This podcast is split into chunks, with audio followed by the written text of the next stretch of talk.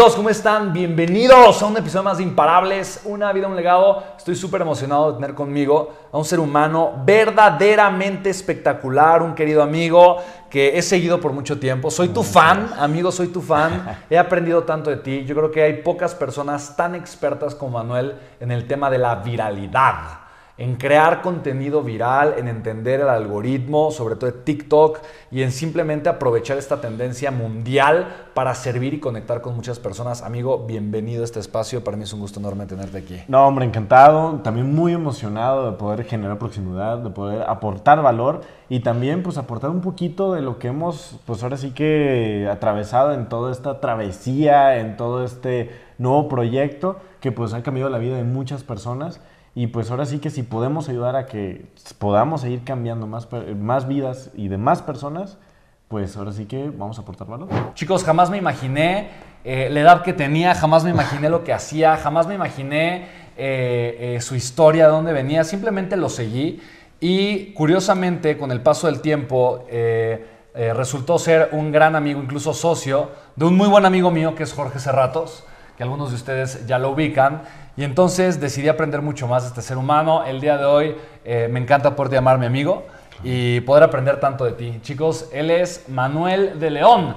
No sé si tú lo has visto o has escuchado acerca de él, pero muy probablemente muchos de sus videos te han salido en TikTok. Él de verdad es un súper, súper, súper influencer. Eh, actualmente en TikTok tiene más de 1.4 millones de seguidores. Es un ser humano verdaderamente extraordinario. Eh, y si no lo sigues o no lo seguías en TikTok, de verdad tienes que seguirlo. Eh, no solamente por la calidad del contenido que comparte, pero como un caso de éxito. En, alguna mentoría, eh, incluso antes de, conocerlo, ya de, hace algunos, tal vez ah, de hace algún año y medio, una cosa así, en alguna mentoría de Legacy, estudiamos a Manuel de León por el contenido que hace, la forma en la que lo comparte, por la manera que tiene de conectar con las personas, por la forma en la que eh, viraliza su contenido. Hoy ha estado en foros internacionales, eh, ha sido invitado a participar en charlas de TED, eh, asesora a grandes influencers, asesora a gente, a grandes empresarios. a mí me impacta porque de verdad toda la gente que yo conozco, yo creo que Manuel y Jorge Serratos, ellos dos, entienden la viralidad mejor que ninguna otra persona, pero particularmente Manuel entiende la viralidad mejor que cualquier otra persona eh, en la parte de los algoritmos y en la parte de TikTok. Chicos, están el día de hoy frente a una verdadera lumbrera, una persona verdaderamente extraordinaria y excepcional que el día de hoy va a aportarnos muchísimo valor. Así que hoy vamos a aprender y vamos a estudiar cómo crear contenido viral, cómo, cómo poder hacer mejor contenido que pueda o que tenga un mejor, un potencial mayor para, para viralizarse. Así que amigo, bienvenido a este espacio. Me siento sumamente feliz y agradecido de tenerte aquí. Gracias por la persona que eres y todo el valor que aportas. No, muy, muy honrado de estar aquí con toda la comunidad Legacy, que yo sé que son una gran familia. Hoy me tocó verlo en... Eh, ¿Cómo se llama el evento de hoy? Es Social Media Bootcamp. En el Social Media Bootcamp, la verdad es que tuvimos un público increíble. Me tocó palparlos un poquito a los miembros Legacy. Sé que es una comunidad increíble donde este, se comparte mucho valor. Es una comunidad muy unida. Se ríen, contestan. Este, la verdad es que le decía a Spencer, tienes un gran público, tienes una gran familia digital. Entonces, este, pues estoy muy honrado que me permita aquí compartir un poquito de lo que pues yo he atravesado y pues si algo de lo que yo he hecho le sirve, pues qué mejor, ¿no? Gracias, amigo, de verdad. Pues cuéntanos un poquito, obviamente, pues primero me encantaría para que todos te conozcamos un poquito más, conocer un poco acerca de ti, de tu historia. Y ya después me gustaría entrar tal vez en la parte más técnica, eh, porque de verdad, digo, yo he visto cómo, cómo no solamente tú te has hecho viral, eh, y te conozco desde ya hace algún tiempo, bueno, te sigo, soy tu fan desde hace algún tiempo. pero también he visto cómo has apoyado a muchos otros empresarios de diferentes nichos a hacerse virales, tal cual, y generar 100 mil, 200 mil, medio millón de seguidores en TikTok de forma orgánica, pero de calidad. Y eso es una de las cosas, obviamente, más importantes de lo que compartimos y enseñamos y queremos aprender si estamos creciendo negocios digitales. Entonces, eh, algo que, me, que, admiro mucho de ti es que tienes 21 años. Sí, 21 años. Tienes 21 años, eres un empresario exitosísimo, además estudias dos carreras universitarias simultáneamente. Eh, estudias todo el fenómeno viral, eres conferencista. Eh, wow, o sea, ¿qué no haces? ¿Qué no haces? Tienes 21 años. Qué espectacular, espectacular, amigo. Felicidades. No, muchas gracias. No, la verdad es que pues es mucho trabajo, me reconforta mucho el aportar valor, me gusta, me apasiona lo que hago, si no, pues no aguantaría el ritmo de, pues de andar haciendo todo esto. Digo, tengo 21, pero véanme las ojeras, o sea, no... no Ay, ¿cuál, cuál, cuál, cuál? no, este, pero estoy muy contento de lo que hago, me apasiona y todos los días, de, esos días en los que te levantas cansado, pero dices, no, me apasiona lo que estoy haciendo. Entonces, este, pues muchas veces esos mensajes anónimos o el que alguien llegue y diga, me cambiaste algo, me ayudaste en algo, pues la verdad es que me reconforta mucho, ¿no? Wow. Espectacular, amigo. Eh, ¿Cómo estás en TikTok? Estoy como arroba Manuel de León, pero la primera es un 4. M4NUEL de León. Manuel, pero en vez de A, la primera es un 4. Así es. Eh, ¿Y cómo fue que tú empezaste a crear contenido? ¿Se cuentas un poquito esa historia tuya? ¿Te sentías capaz? ¿No sentías, te sentías capaz? ¿Tuviste algún miedo? ¿No? ¿Te fue fácil? ¿Te fue difícil? ¿Qué, ¿Qué, te llevó a comenzar a ser creador de contenido? Ok, este, desde que yo empecé a pegarla en la creación de contenido, se puede decir que llevo pues relativamente poco, dos años. Sin embargo, muchos dicen, ah, es que empezó en TikTok, entró en buen momento y este, creció y se pudo consolidar y ya está haciendo mil cosas cuando en realidad pues no es eh, la versión completa de, toda la historia. Yo comencé aproximadamente hace unos 8 o 9 años a generar contenido en la plataforma de YouTube. Yo tengo 21 años, si le quitas, pues sabes que tenía 13, 14 años. Pero yo siempre he sido muy fan de los videojuegos. Ya ahorita ya no juego, no tengo tiempo, pero este, yo jugaba mucho y jugaba muy bien. Un shooter que se llamaba Call of Duty, igual hay algunos fans aquí. Pero este, lo que pasaba era que me hice bueno jugando y jugábamos en distintas ligas de competitivo y una de las personas, de los promotores, me decía, todas las personas que tienen que jugar aquí tienen que tener un canal de YouTube por, requisito, por credibilidad, por... Ahora sí que es parte del medio, es una carta credencial. Órale. Entonces, pues yo tuve que aprender eso, de ser un niño que jugaba videojuegos, aprender a crear contenido.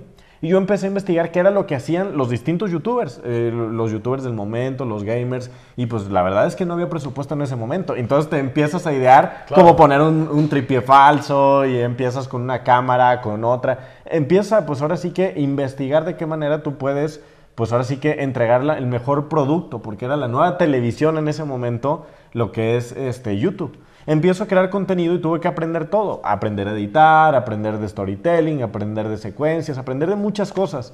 ¿Y lo hiciste eh, mucho como autodidacta? O sí, autodidacta. Videos de YouTube. O sea, no, no un curso, no un taller, puros videos de YouTube, videos de YouTube. Y empecé a aprender de distintas cosas. ¿Qué es lo que pasó después? Este, por algunos azares de la vida, me dicen mi, mi abuelo y mi papá, que yo siempre he sido muy, muy, muy cercano a ellos, me dicen, Manuel, este, pues sí está muy padre todo lo que estás haciendo, pero los videojuegos no es una carrera de verdad. En ese tiempo, y ahorita son súper estrellas los que juegan videojuegos, ya, este, la verdad es que los atletas de eSports son otro show, pero en ese momento, pues no. Me dicen, tienes que ponerte a hacer algo productivo, tienes que ponerte a trabajar. Me acerco a mi papá, me acerco a mi abuelo, me ponen a trabajar en los distintos eh, puestos que tenían pues en, en, la, en la empresa y empiezo a trabajar de una cosa, de otra, me enseñan administración, me enseñan a trabajar, me enseñan horarios, me enseñan disciplina. Este, y se dieron cuenta que pues el talento que yo tenía para crear contenido servía. Aparte pues iba más o menos relacionado porque mi familia siempre se ha dedicado pues a la imprenta.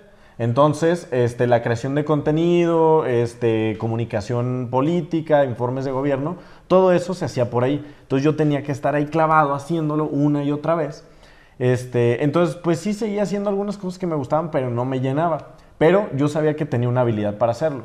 Este, por azares del destino, llega, este, pasan unas cosas en la familia. Va mi abuelo al doctor y le dicen, ¿sabe qué? Usted solo tiene seis meses de vida. Wow. Le dicen, solo tiene seis meses de vida, viene una situación complicada y yo soy nieto mayor. O sea, eh, está, mi bisabuelo es José Manuel de León, mi abuelo es José Manuel de León, mi papá es José Manuel de León y yo soy José Manuel, ¿no? Entonces, yo soy el nieto más grande, es, un, es una línea que todos les gusta pues mantener. Entonces, este, como yo era el nieto más grande, yo era muy apegado a mi abuelo, muy apegado a mi papá y tenía pues distintas cosas. Algo de lo que hacía era que pues eh, en una parte de los negocios, cuando enferma mi abuelo, ya no podía caminar. De un día verlo caminando, el día siguiente estaba en cama y no puede hacer nada. Entonces me dice, Manuel, este, tú eres el único que sabe operar esta parte del negocio porque le hicieron un programa en unos cassettes así, en MS2 gigantes horribles. Y el programa tenía unos códigos que solo mi abuelo se sabía en la cabeza. Para, para activarlo era el código 202. Y luego el proveedor X era el código tal. Entonces todos esos códigos yo me los sabía, porque yo era muy apegado. Se empiezan a distribuir todas las eh, responsabilidades de mis tíos. Yo era el nieto más grande, también me tocó. Y mi abuelo tenía sus tratamientos y todo, pues para intentar alargar ese proceso. Ya sabían que pues había una fecha y, pues esa fecha pues intentaba pues eh, ahora sí que alargar lo más posible. Pero ahí yo me tuve que enseñar a, a trabajar y administrar pues a una velocidad más rápida. ¿Por qué? Porque pues mi abuelo no iba a estar mucho tiempo y tenía temas de factoraje, tenía temas administrativos, contables, cosas que a un muchacho de 17, 18 años pues no le tocan. Claro. Y es mucho el estrés, la situación familiar, depresión, todas esas situaciones que pasan cuando un familiar muy cercano está, este, está enfermo. Entonces yo tuve que pues aprovechar a mi abuelo cuando estaba vivo en, en ese tipo de cosas. Oye abuelo, ¿sabes qué? Sé que dejaste unos terrenos en garantía a tal proveedor. ¿Qué tengo que hacer? Dime cómo está con los contadores y con los licenciados y los notarios. Imagínate, un muchacho de 17 años que tuvo que aprender cómo se manejaban terrenos en garantía. Pues yo no sabía eso. Entonces tuve que aprender y tuve que capacitarme muy rápido en ese periodo de tiempo. Dejé todo lo que estaba haciendo. ¿Qué tenías en ese momento? 17, 18 años. Ok, in- interesante porque eso fue hace no tanto. Sí, no, no. O sea, estamos hablando de 3, Cinco 4 años. Sí. 5, 4 años. Wow, increíble. Ya pasa lo que tenía que pasar, mi abuelo fallece y dije, ¿sabes qué? Ya se acabó todo esto, voy a este, hacer inventario de todo lo que tiene, voy a cambiar todos los sistemas que tiene, me voy a programar algo en Python para que en vez de que se operen con 50 personas en negocio, nada más se opere con la mitad. Yo me voy a encargar y le voy a entregar a mi abuela todo. Este, porque yo necesito irme a la universidad. Yo ya me iba a la universidad, fue un tema complicado porque es, te vas, pero yo estaba regresando a mi pueblo, porque yo soy de un pueblo pequeño, este, de la universidad, ¿Cómo se llama tu pueblo? San Juan de los Lagos. Ok. Está cerquita de Aguascalientes, cerquita de Guadalajara. En pueblo- Jalisco. Jalisco, de 120 mil habitantes. Entonces es un pueblo pequeño. Entonces yo intentaba regresar varias veces a la semana, pues para estar, pues primero viendo, pues el deterioro de mi abuelo, pero pues lo querías ver mientras tu- estuviera. Y también, pues no desatender, pues la familia de ese lado. Este, en ese periodo dije, ¿sabes qué? Pues tengo que dedicarme a lo mío, pero no voy a dejar a mi abuela sola. Me encargué de automatizar lo más que pude, les entregué las llaves del negocio, decidí dejar un periodo de luto. Mi abuelo fallece el 9 de noviembre, dije, sí, periodo de luto, pero no voy a dejar toda la vida. Lo voy a dejar hasta el primero de enero, pero pues eh, siempre uno pues no deja de hacer cosas. Entonces yo leía newsletters, leía una y otra cosa, y un paper de Harvard Business Review dice que la plataforma de 2020, estamos hablando de 2019, la plataforma de- del 2020 iba a ser una nueva plataforma china que antes se llamaba Musicali, ahora se llama TikTok, y que no solo sirve para niñas que salen haciendo lip sync y bailando. Entonces, el primero de, de- de enero de 2020, yo comienzo a investigar la plataforma. Em, Comienzo a investigar la plataforma, comienzo a estudiar y veo, ok, ya hay muchas personas que no solo están haciendo contenido de baile, ya están haciendo contenido de otras cosas, pero este, no lo están haciendo en español. Nada Wow. más había gente en inglés y había pocos exponentes, digamos que de marketing y de negocios en ese momento. A mí se me ocurre, dije, pues como hay más exponentes, hay más mercado en Estados Unidos, voy a hacer un video de cómo encontrar mil eh, maneras para, para hacer contenido este, en Internet para la gente que, que no sabe o no tiene la creatividad para sacar las ideas o que no se le ha desarrollado esa habilidad creativa, ¿no? Hago el video en inglés y tiene 500 reproducciones. Y yo ya había hecho contenido mucho tiempo y yo sabía lo difícil que era tener 500 reprodu- reproducciones. Dije, bueno, es una plataforma normal. Se me ocurre hacer el mismo video en español. Y el video pega con 180 mil reproducciones en 24 horas. Y yo que pues había batallado tanto en conseguir alcance en otras plataformas como YouTube y como Instagram, dije, esto es un santo grial, es una super plataforma. Totalmente. Entro a la universidad, entro becado, me gané una beca este, de emprendimiento en la UP de 85%, entonces tenía que cuidar mi beca, entro este, y es un círculo muy cerrado. Yo quiero mucho la UP, la verdad, pero es un círculo muy cerrado esa universidad, porque si te ven que eres becado, si te ven que eres de pueblo, si te ven que no tienes un apellido poderoso en la ciudad en la que estás, si te ven todo ese tipo de cosas que no tienes, pues la genética, te hace menos. No, tú no, tú no cuentas, tú no eres, aunque estés en la misma universidad, tú no eres parte de este círculo. Entonces yo dije, no, no me voy a cerrar el mundo por eso. Yo salía temprano porque pues ya había acabado distintas materias, salía a las 11 de la mañana, dije, pues yo me voy a encargar de lo mío. Salí al gimnasio y me puse a hacer cuatro TikToks religiosamente todos los días. Cuatro TikToks todos los días. Y tardaba un, un montón de horas. O sea, Eso te iba a preguntar. Tardaba 3, 4 horas en hacerlos. O sea, ¿Le dedicabas dedicaba tres, cuatro horas? Para hacer cuatro TikToks. Cuatro. Ajá. Y lo demás me seguía capacitando, seguía estudiando, seguía Y en ese momento todavía no encontrabas el formato de contenido, todavía no, No. sabías mucho de estructura de contenido. Exactamente, lo hacía empírico. O sea, muy empírico, o sea, muy, Ajá. muy lo, que, lo que me salga, tal cual, ¿no? Para hacerlo.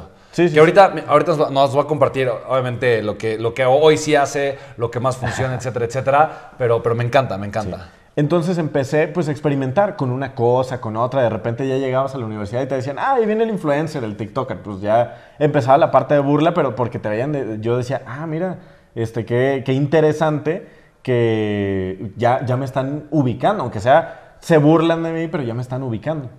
Entonces, por ahí de los 30 mil seguidores, una chava me escribe, oye Manuel, ¿das asesorías para crecer en TikTok? Y yo dije, pues sí, yo nunca había dado una asesoría. No sabes cómo cobrarla, cuánto tiempo, qué proceso, mandas una orden, no mandas una orden. Pues yo sabía de entrada, salida de productos. Nunca había dado servicios a cambio de mi tiempo, ¿no? Entonces empiezo a hacer todas estas dinámicas, empiezo a dar asesorías, empiezo, pues ahora sí que a manejar un modelo de negocio y yo no sabía que podía monetizar tanto con mis redes sociales y no tenía tantos seguidores.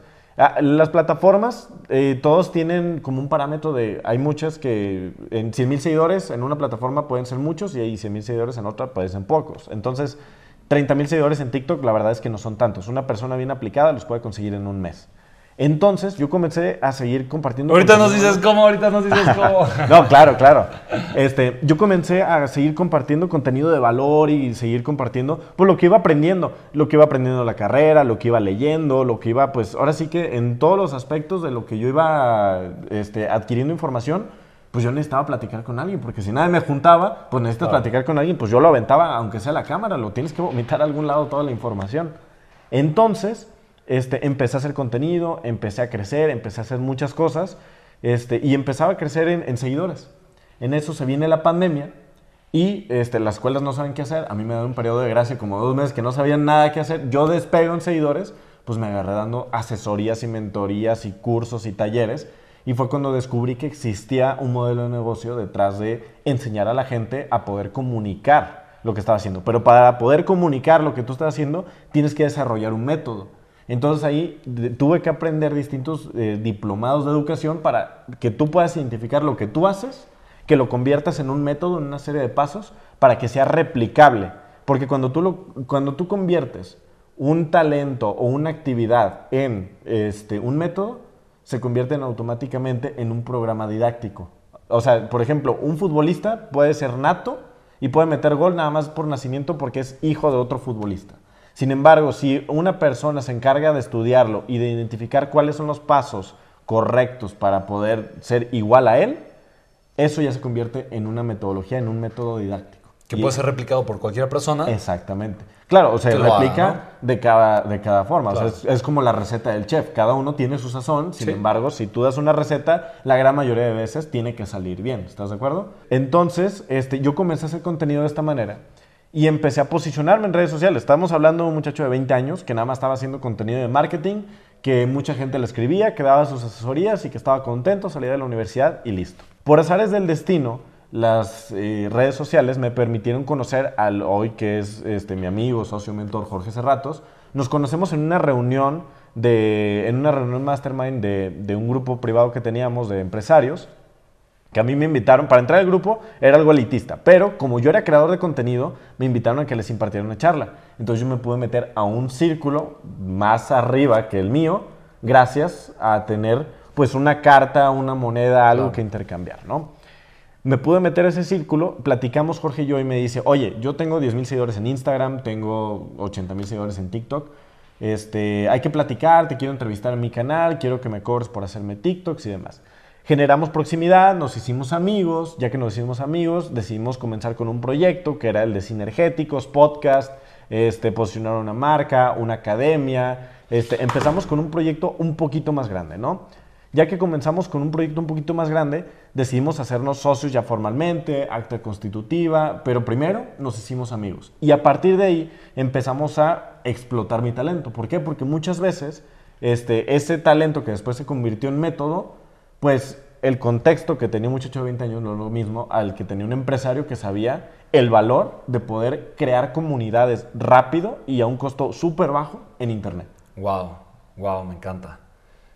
Chicos, dense cuenta de algo, y para mí hay algo aquí espectacular. Primero, digo, son muchas de las cosas que, hablamos constantemente, ¿no? Cómo, cómo generar crecimiento empresarial.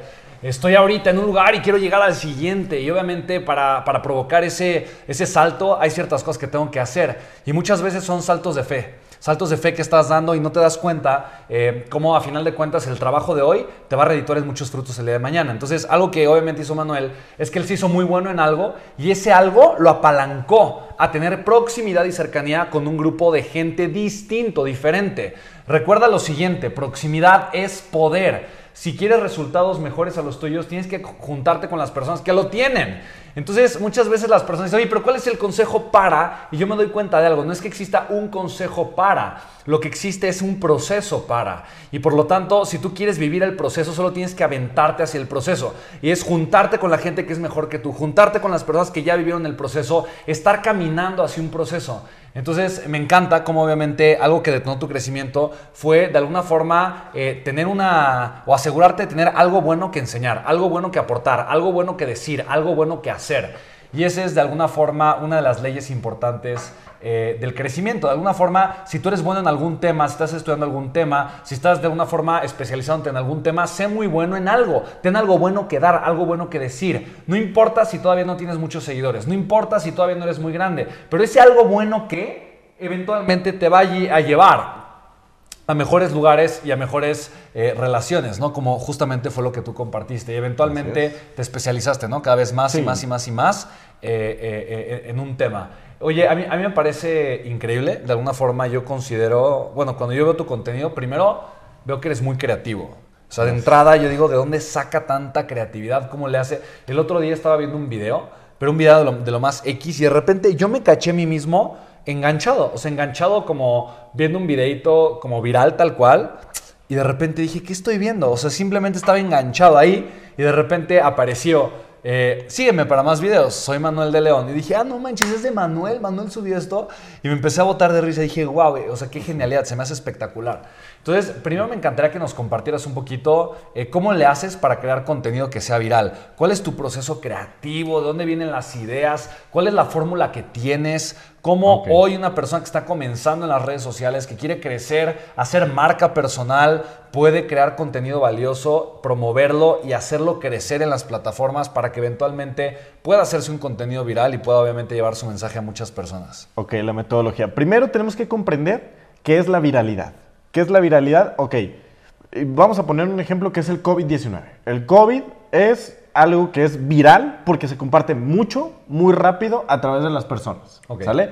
Entonces la viralidad tiene ese principio. De hecho, si, ahora sí que cuando estábamos haciendo distintas investigaciones lo ancla mucho al aspecto biológico. Sin embargo, es algo que se comparte mucho, muy rápido. Entonces, ¿qué es lo que pasa? Si tú puedes hacer un contenido el cual tenga la anatomía o tenga el ADN, el DNA, lo suficientemente bueno para que la gente sienta la necesidad o la deuda de decir este video fue tan bueno que lo tengo que compartir, este, es el momento en el que haces un video viral. Ahora, existen muchos tipos de viralidad. Tenemos la viralidad buena y la viralidad desechable. ¿Cuál es la viralidad desechable? O sea, se para una modelo en poca ropa en TikTok bailando la canción del momento y va a llegar a millones de reproducciones. ¿Estás de acuerdo? Pero, ¿cuántas mujeres están haciendo eso? ¿O cuántos hombres están haciendo eso? Claro. Millones de personas. Totalmente. Pero, ¿cuántas personas están aportando contenido de valor de cosas que, por ejemplo, tú ya tienes una trayectoria en la cual solo tú este, sabes hacer las cosas? O sea, por ejemplo, Tú ya, tú, muchas de las personas que nos están viendo son profesionistas, saben hacer cosas muy bien, tienen alguna cualidad, tienen, yo le llamo algún truco del conejo, de sacar el conejo del sombrero ¿Por qué no comparten? Como Juan que hoy en la comida, ¿no? sí. Hoy comimos, con Juan, hoy comimos con Juan Carlos Barrios, chicos, y de repente se, puso a hacernos trucos de magia. No tiene ni idea, de verdad. Está cañón el Juan, que digo, además de ser buen empresario, también le sabe a los trucos de magia, es espectacular. Oye, amigo, yo escuché por ahí que, bueno, tiene rato que escuché eso, que hay cuatro tipos, eh, por, así decirlo, de contenidos que se hacen virales. Dos, dos son contenidos, pues, más vacíos por así decirlo, y más en la industria en la que estamos, que obviamente lo que queremos es buscar transformación, provocar transformación positiva en las demás personas y dos que funcionan. Eh, y tal vez corrígeme si, si, me, si, me, equivoco. El primero es contenido ocioso. Así que es. un poquito, ¿no? Ver a la. sí, entretenimiento, tal cual. Comedia. Que es, eh, primero es, es, es, es, este, pues bueno, que es contenido, perdón, morbo, morboso. morboso. El morbo, ¿no? El segundo es diversión, que es ver el meme, el chiste, el comediante, ¿no? Así el morbo es lo que tú dices, ¿no? De, que la tipa o el tipo que se pone semidesnudo y llega a millones ¿no? de personas. Sí. El siguiente contenido es contenido formativo. Formativo, Que a ajá. diferencia del informa el informativo dicen que no es viral, no sé si es cierto, pero el formativo no solo informa, pero informa eh, con un propósito, te lleva del punto A al punto B. Así el es. informativo pues es como decir, oye, el clima está de esta forma, o sea, solo, solo, solo te informa algo que tú puedes buscar en cualquier lugar, pero no te lleva del punto A al punto B. Y el cuarto tipo de contenido eh, es un contenido inspiracional, ¿no? Sí. Entonces, eh, esos son de alguna forma ¿no? los cuatro tipos de contenido. Entonces, tú te refieres de alguna forma eh, al contenido formativo y contenido inspiracional, ¿correcto? Este, sí, exactamente. O sea, hay varios tipos. Estos cuatro, por ejemplo, son los que la cartografía de BuzzFeed dice que son los más virales. Hay muchísimos más contenidos. Este, sin embargo, estos son los que concentran la gran mayoría de contenido que se comparte en Internet, ¿no? Que son los que tienen más atención. Recordemos que hoy en día lo más importante que existe en Internet es la atención de la gente, ¿no? Entonces, es bien importante que sepamos cuál es nuestra cancha o para qué estamos jugando. ¿Por qué? Porque eventualmente vas a hacer algunos videos que eh, mezclan o tocan esa parte de entretenimiento con algo que yo le llamo edutainment, que es educación con este, entretenimiento. Pero puede ser bien atractivo o es, es extremadamente atractivo, digámoslo de esa manera, los números, el crecimiento, los seguidores. Entonces llegas a un punto en el cual tú piensas que pues ahora sí que lo que estás viendo o los números o los, los seguidores, los likes, son un símbolo de éxito. Entonces, esa parte es un juego de- del...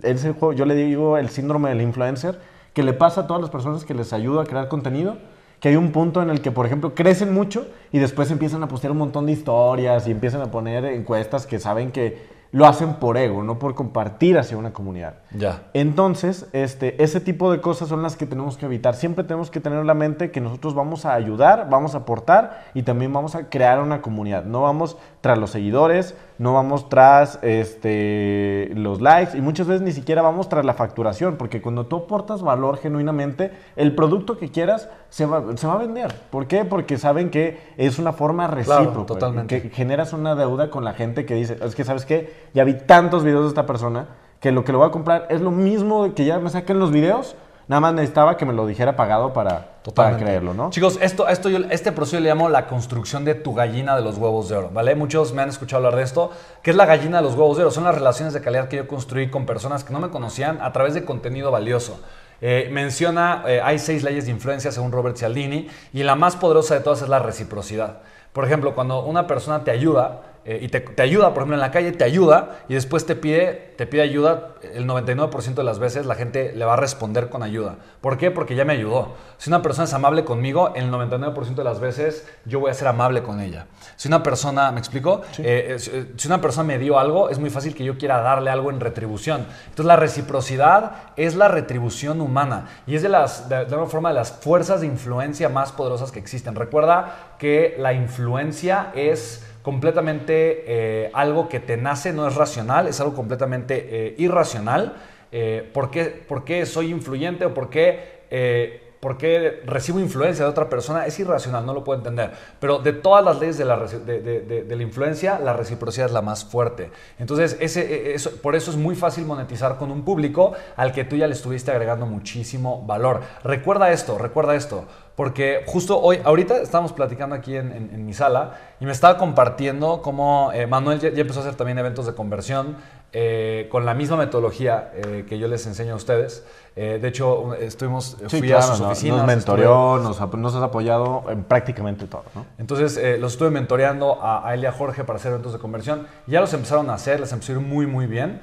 Los empezaron a hacer de forma digital y también ya empezaron a hacer eventos presenciales. Y algo que yo no puedo creer, o sea, estoy sorprendido, es el costo por lead que ellos tienen. El costo por lead es el costo eh, por prospecto, por así decirlo, que se registra su evento presencial.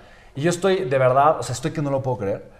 Y tan estoy que no lo puedo creer porque obviamente pagan una fracción de lo que yo pago por registro y obviamente yo lo hago de una forma súper rentable, pero eso significa que ellos lo pueden hacer de una forma mucho, mucho, mucho más rentable. O sea, van a multiplicar el dinero por un factor mucho más grande que yo.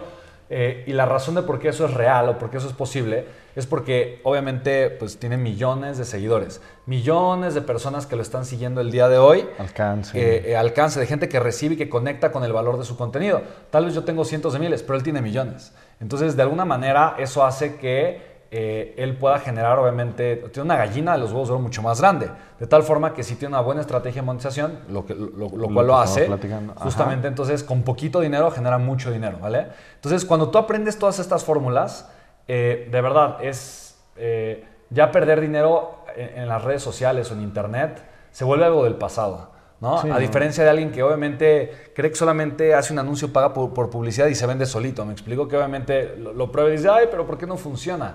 No, porque hay factores de los cuales no eres consciente. Y este, este, este, este, esto que mencionó Manuel, y me detuve y quise recalcarlo, chicos, escuchen, es de los más importantes, de los más importantes. Perdón, amigo.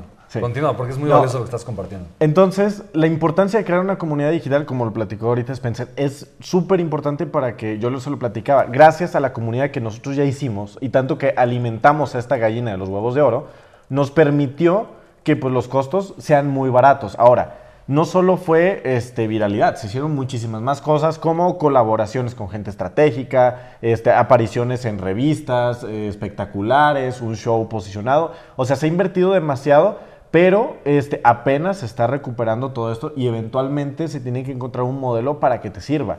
Entonces, ¿Cuál es la cosa? Tú tienes que encontrar el ritmo en el cual tú quieres llevar la viralidad. En algún momento yo les recomendaba a la gente, yo les decía, ok, ¿quieres hacerte viral de alto rendimiento? Cinco TikToks todos los días pues se volvían locos, no alcanzaban. Es como si tú quieres correr un maratón o quieres subir el Everest y empiezas con algo que empiezas a hacer ejercicio, este, igual que personas que llevan 10 años haciéndolo cuando tú nunca has hecho. Entonces, ¿qué es lo que pasaba? Muchas personas desertaban. ¿Qué es lo que yo les digo? Muchas veces el empezar a generar contenido este, es el miedo, porque la viralidad o los videos virales eventualmente van a llegar, eventualmente va a haber uno que va a pegar. No me gusta decir que es como una apuesta o como la lotería, porque sí existe cierta metodología detrás. Sin embargo, si tú sigues todos los pasos, puede ser que hay días que te vaya mejor y otros días que te va a ir extraordinario, y esos días son los que te van a dar crecimiento. Entonces, ya una vez tú haces esa, ahora sí que, eh, una vez tú haces toda esa metodología y lo empiezas a aplicar, eventualmente más de alguno de los videos va a llegar a millones de personas. Y ya que llegas a millones de personas con ese contenido, tienes que saber qué hacer con la atención.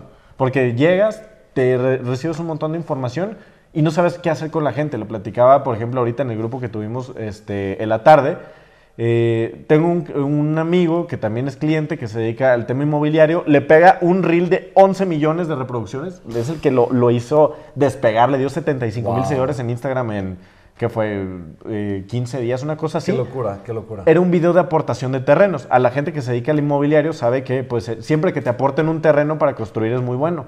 Le empezaron a llegar 300, 200 mensajes todos los días, todos los días, todos los días, todos los días. ¿Qué fue lo que pasó?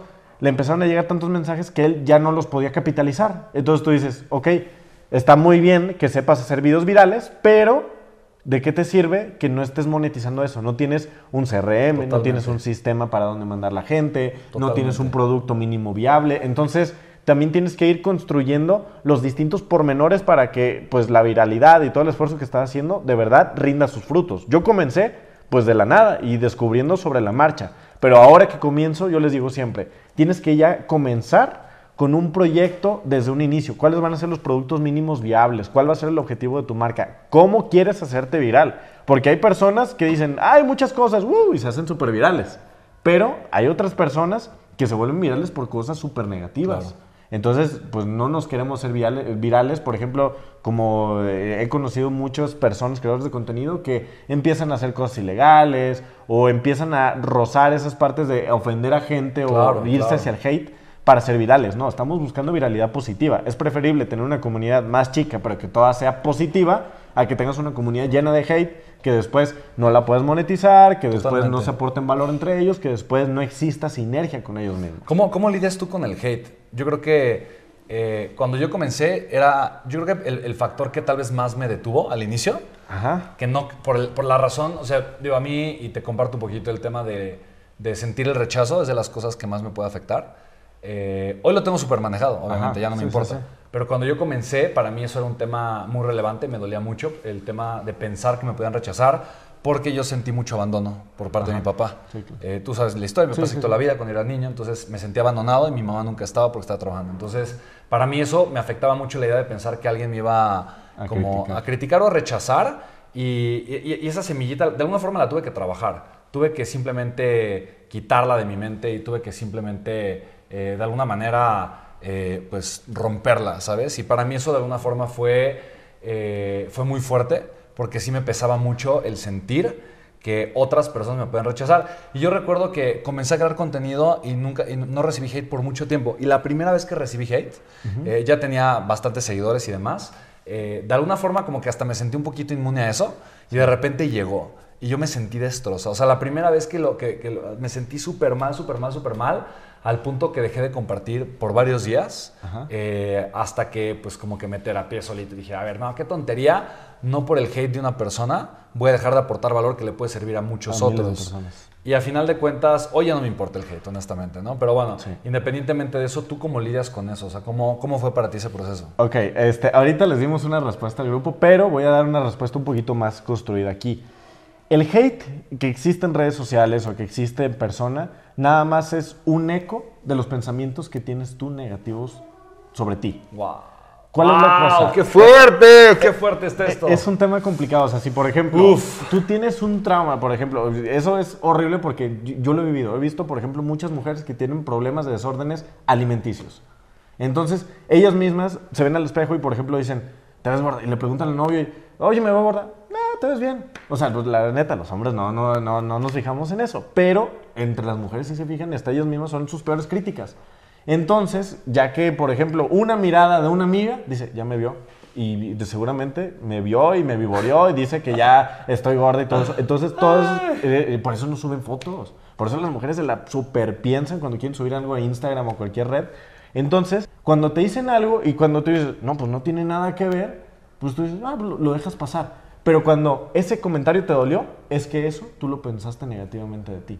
Entonces, Wow. eh, hay mu- muchas personas que dicen, te vas a subir a las redes sociales, primero trabaja en tu persona. Yo les digo, pues no esperes más tiempo, súbete y luego ya vamos parchando sobre la marcha, ya vamos apagando los fuegos después. Pero sí Qué es una realidad. o sea, sí es una realidad que tienes que, eh, ahora sí que blindarte de esa manera para decir, la persona que está detrás es una persona detrás de un teclado que no va a definir quién soy. Yo soy quien soy y tengo que trabajar en, en mí, ¿no? Y la respuesta más divertida que yo les pongo es, yo tengo mi peor hater, que es mi mamá, y que me está diciendo de todo todos los días, oye, soy TEDx Speaker, pero eres mi hijo y me vas a hacer esto y esto y esto y esto porque tú te equivocas. Entonces, este, yo me blindo de ese lado, pero sí es cierto, o sea, mucho tiempo yo fui una persona muy insegura. Este, entonces, cuando eres una persona insegura, sí tienes ese, ese miedo. Entonces, lo que tienes que hacer primero escucharte, escribir todos esos pensamientos limitantes y primero reconocer que existen. Y ya que pues tú reconoces que existen, pues tú vas viendo cómo los vas pues liquidando de tu mente Claro. para que en el momento que te lo digan, ay, es que, eh, por ejemplo, en un momento decían, es que este no sabe nada de, de la vida.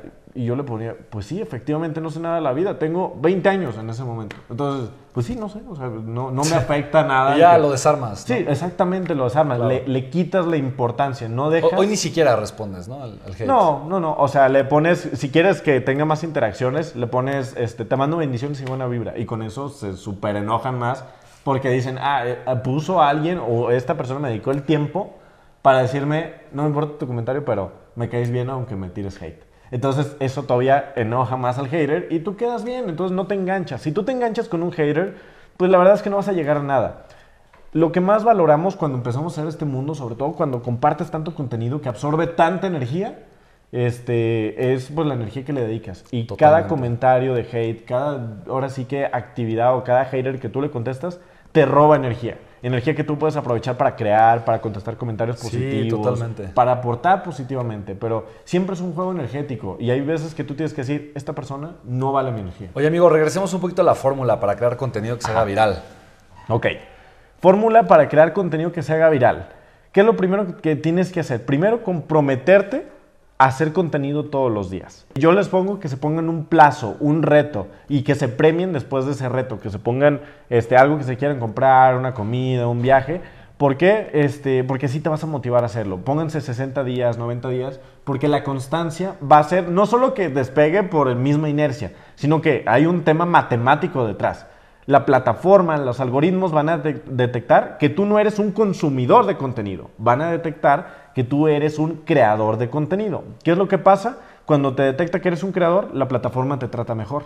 Y va a enviar a más personas tu contenido porque va a decir, a esta persona se está dedicando a construir, este, pues sus, ahora sí que su comunidad en Internet.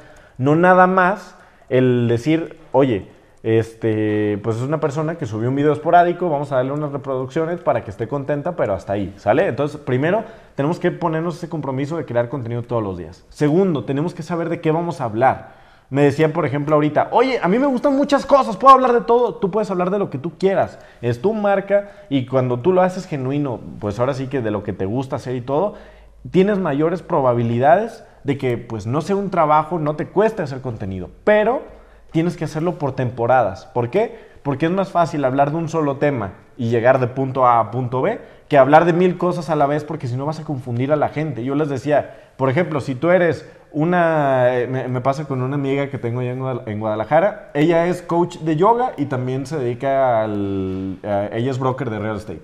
Okay. Entonces, ella habla unos meses durante este, de, real estate y otros días habla de espiritualidad y de yoga y hace sus sesiones. Y luego ya después los mezcla y habla de cómo el estar en paz le ayuda a vender más este, departamentos y demás.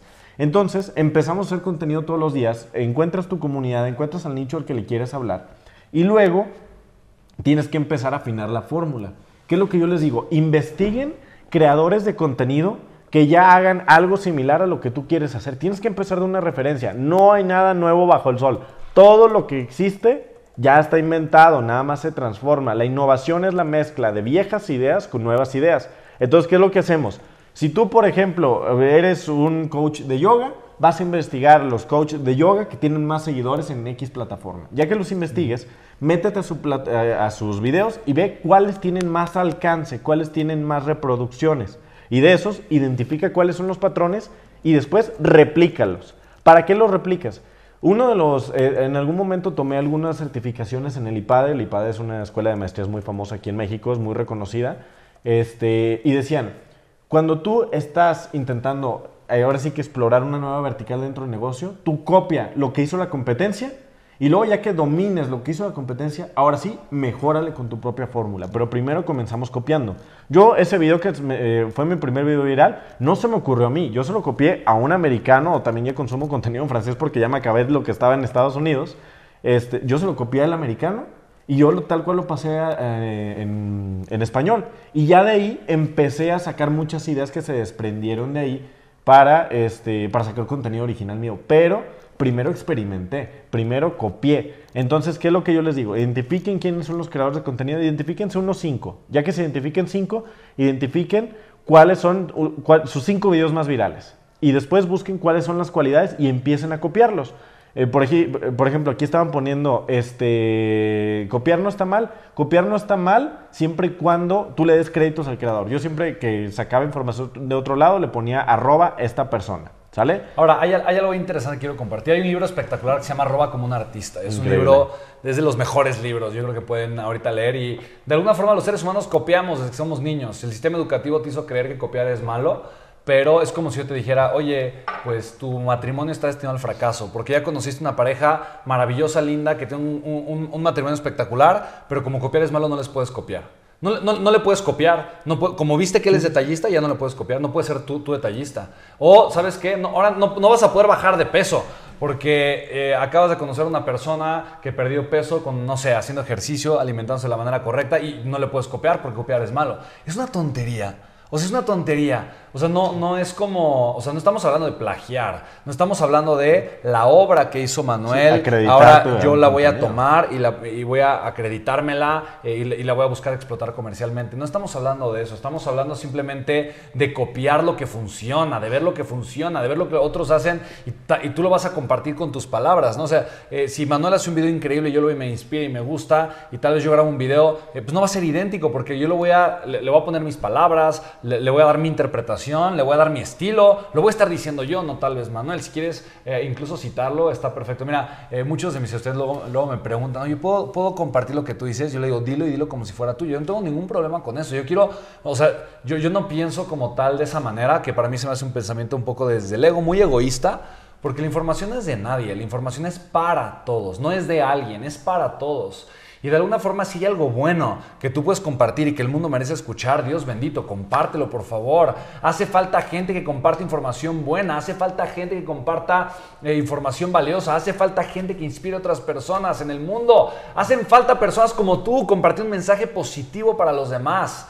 Yo creo que esta creencia o esta idea de que copiar es malo eh, viene totalmente desde el ego de la carencia y viene totalmente desde una estrategia que no funciona en lo más mínimo. Todo lo contrario, eh, como el libro dice, roba como un artista. Eh, tienes que aprender a copiar lo bueno, lo que funciona y modelarlo y usarlo también para ti. Cierro el paréntesis. Seguimos escuchando a mi querido Manuel. Tenemos unos cinco minutos más, así que dale. Entonces, seguimos haciendo benchmarking de lo que funciona y después lo que sigue es encontrar lo que tanto hemos platicado, amigo, tu línea editorial. ¿Qué contenido es el que va a ser tuyo propio? Por ejemplo, te pongo un ejemplo.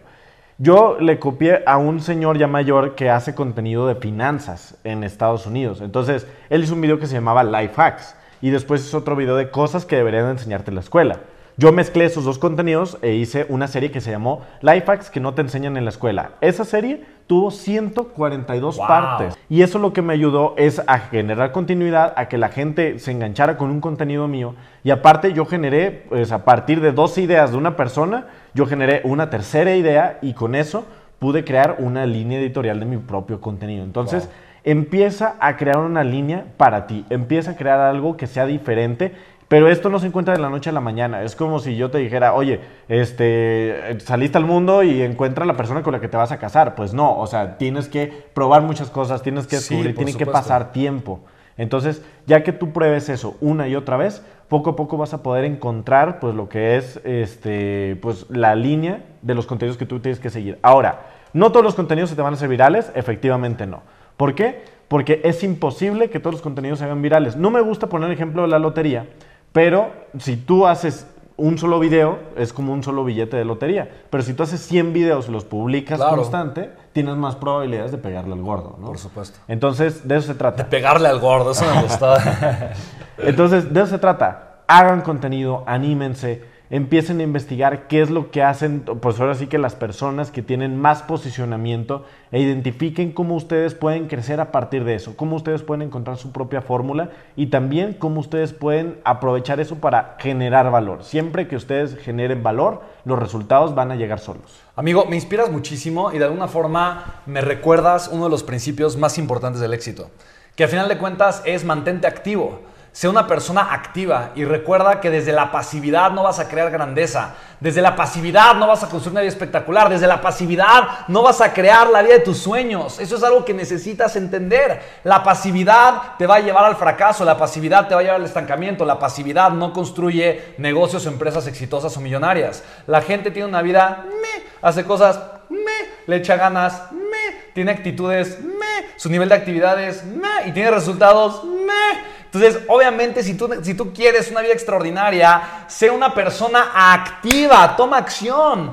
Y de verdad hay algo increíble porque es como simplemente esta nube que yo veo que abruma a demasiadas personas y la nube son creencias, son pensamientos, son ideas, son historias mediocres o limitantes que muchas personas se cuentan que los llevan a la pasividad. Tira la pasividad, saca la pasividad de tu vida, comprométete con la actividad. Sé una persona como Manuel. Si te das cuenta lo que te está diciendo es toma acción, ponte a ver lo que otros hacen que funciona, toma acción, ponte a tomar acción, ponte a crear contenido, ponte a grabar. ¿Te va a salir bien desde la primera vez? Tal vez no. ¿Te vas a, vas a generar un video viral la primera vez que, que postes un video? Seguramente no, pero vas a aprender. Y si tomas acción y aprendes, tu siguiente video va a ser mejor y vas a aprender. Y entonces tu siguiente video va a ser mejor y vas a aprender y eventualmente vas a estar generando resultados de manera constante y obviamente esos resultados te van a llevar al crecimiento. Chicos, de verdad, de verdad, de verdad para mí lo importante es que generes un compromiso ahorita, un compromiso con comunicar el valor tan grande que tienes en tu vida. Una de las cosas que dijo Manuel y te la quiero simplemente puntualizar es que si al principio no sabes qué bueno puedes decir, puedes hacer algo que se llama curar contenido. Y curar contenido significa que tú puedes simplemente parafrasear lo que dijo alguien. ¿No? Entonces, oye, como dice Robert Kiyosaki en su libro, o como dice fulanito de tal, estas son las 12 cosas que pueden cambiar tu vida si las aplicas. Vas a estar dando contenido valiosísimo, que ya pasó el filtro de la viralidad, que a la gente ya le gusta, que ya probaste que funciona, no tiene que ser tu propio contenido. Y ahí tú vas a ir encontrando tu estilo, vas a ir encontrando tu voz. Lo importante es que estés tomando acción. Lo importante es que te comprometas con crear contenido, con compartir lo que realmente funciona. Chicos, esta proximidad es sumamente hermosa, maravillosa y enriquecedora. Amigo, gracias de verdad. Yo quiero seguir teniendo proximidad contigo. Eh, yo sé que el 1.4 millones de seguidores que tengas ahorita en TikTok y los cientos de miles que tengas en Facebook y en Instagram es nada. Yo estoy completamente seguro que eh, en los siguientes meses, tienes 21 años además, Dios bendito. O sea, de verdad es increíble. O sea, yo sé que en los siguientes meses, este, semanas, años, lo que sea, eh, te vas a seguir convirtiendo y posicionando como uno de los grandes, pero yo, yo sé que ya lo eres. Yo sé que ya lo eres, pero obviamente eh, todo el mundo te va a terminar conociendo porque eres un ser humano increíble y no solamente por el conocimiento que tienes, la inteligencia que tienes, pero también por el, hermoso y maravilloso corazón que tienes. Y eso te lo quiero reconocer. Eh, yo sé que detrás de cámara eres la misma persona que delante de la cámara y el corazón que tienes, de verdad, probablemente los que están aquí escuchando tu mensaje no lo pueden sentir, no lo pueden ver. Pero chicos, yo se, lo comparto, se los comparto. Manuel es un ser humano íntegro, congruente, que vive con valores hermosos, de verdad. Eh, una persona eh, en quien yo confío plenamente y que admiro y quiero. Entonces, hermano, muchas felicidades por, el ser humano tan maravilloso que eres. Estoy completamente convencido que vas a lograr cosas espectaculares. muchas, muchas gracias por estar acá. Gracias por aceptar esta invitación y por llenarnos de un valor espectacular a todos. Muchas gracias. Amigo. No, muchas gracias, muy honrado y pues ya saben, les mando un gran abrazo a todos porque la verdad uno se siente muy, muy apapachado, ¿no? Aunque sea de manera digital, pero tienes una gran comunidad, una gran familia digital. Te agradezco mucho, amigo. Muchas gracias. Así que chicos, este fue un episodio más de Imparables, una vida, un legado. No olvides de seguir a Manuel en sus redes sociales. No olvides de activar las notificaciones de, de, este podcast. Y por ahí, si crees que esto te agregó valor, escribe un review, califica el podcast. Eso me agregaría muchísimo valor. De verdad que lo apreciaría muchísimo. Así que te mando un abrazo con mucho cariño. Nos vemos en la siguiente.